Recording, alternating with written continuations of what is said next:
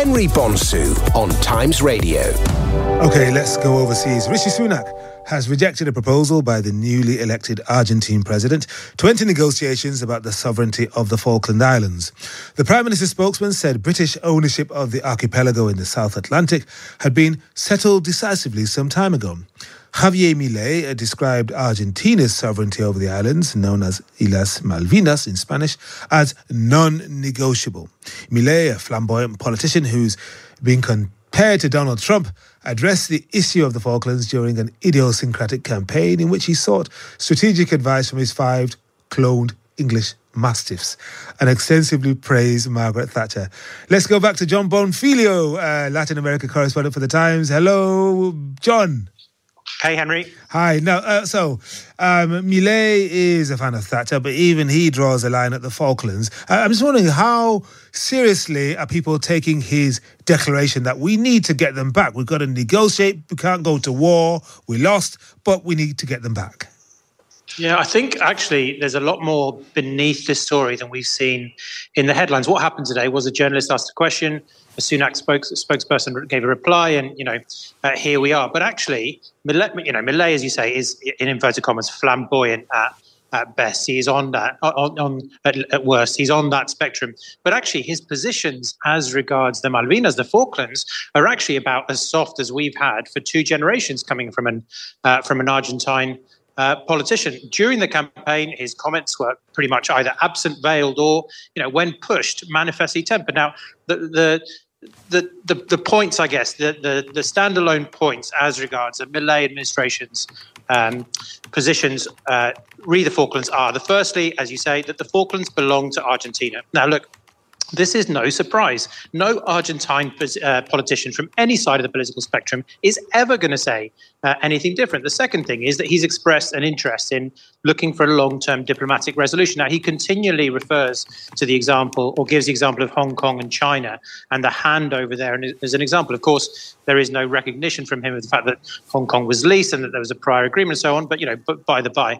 There's also recognition that Argentina lost a war and that military ventures are not an option, so that's not an angle that he's going to pursue. And the last one is the key one.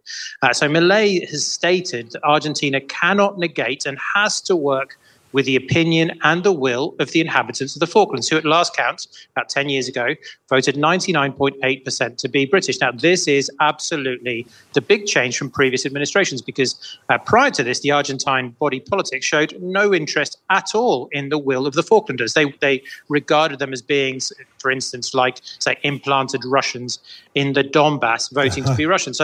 So I think it is, we are way off conflict or difficulty. I think this is almost an unsurprising emergence of the story that, of course, we all expected to emerge, given who Milei is and the long-standing issue of the Falklands. Mm-hmm. And you know that great phrase from, the former governor of New York, Mario Cuomo? I think it was, yeah, who said, "You campaign in poetry and govern in prose." I'm just wondering what prose looks like in the hands of Javier Milei. Well, as regards the Falklands, not so much the Falklands. I'm thinking general. Because we heard what he's going to do with all the woke ministries, as he would have called them. What he's going to do on abortion. He's going to allow people to, much more easy access to guns. Allow people to buy and sell organs. That to me is the poetry, as brutal as it sounds. But surely, when he campaigns, his prose is going to be a bit different. Yeah, and also all of the political will, if you like, that he requires in order to pass legislation is actually to the left of him. There is no further position to the right. And so he is a bit trapped in terms of having to make deals with lawmakers who control the Congress and the Senate. So those positions are necessarily going to be tempered. And actually, when he came out and spoke in his victory speech on the night of the election, it was notable that his rhetoric was way toned down from what it had been during the campaign. And as though he was, trying to be amelioratory towards all sides of Argentina. Nonetheless, he has come out and said that he's going to close down various ministries. We know that is going to happen and shrink the size of the state and expenditure. Internationally, I think it's also interesting because he's got a number of dilemmas. I think the first dilemma is with China, a communist country. We know what he thinks of communism, but China brings huge economic opportunities for free market libertarians. So that's a sort of an open question. Second one is as regards Russia and Ukraine. He has been very critical of Russia, very pro-Ukraine, but Russia is openly courting him economically as well, as regards the BRICS and Argentina's entry into the BRIC nations. Israel is also a key one. Argentina has the largest Jewish community in Latin America at 250,000, and also the fifth largest in the world. And Milei has already pledged to move the Argentine embassy from Tel Aviv to Jerusalem. He's actually contemplating converting from Catholicism to Judaism, and Israel is going to be one of his first destinations as a leader. And of course, there are regional challenges. You know, a lot of the leaders around him are way further to the left than he is. And there is a big Mercosur forum, this common market in the south of Latin America, coming up in early December, which in and of itself will be, I guess, even though he's not officially in power then, the first test of him in an international diplomatic context. Right. And I'm just thinking, how much executive power does an Argentine president actually have? Is it something akin to a French president or to an American president? Where would you put it?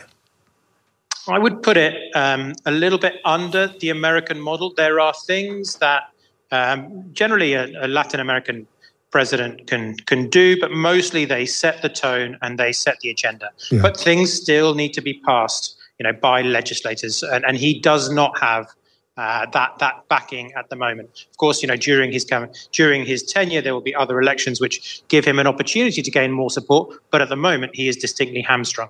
Wow. Okay. Great stuff, John. Thank you very much indeed. Jon Bonfiglio, Latin America correspondent for The Times.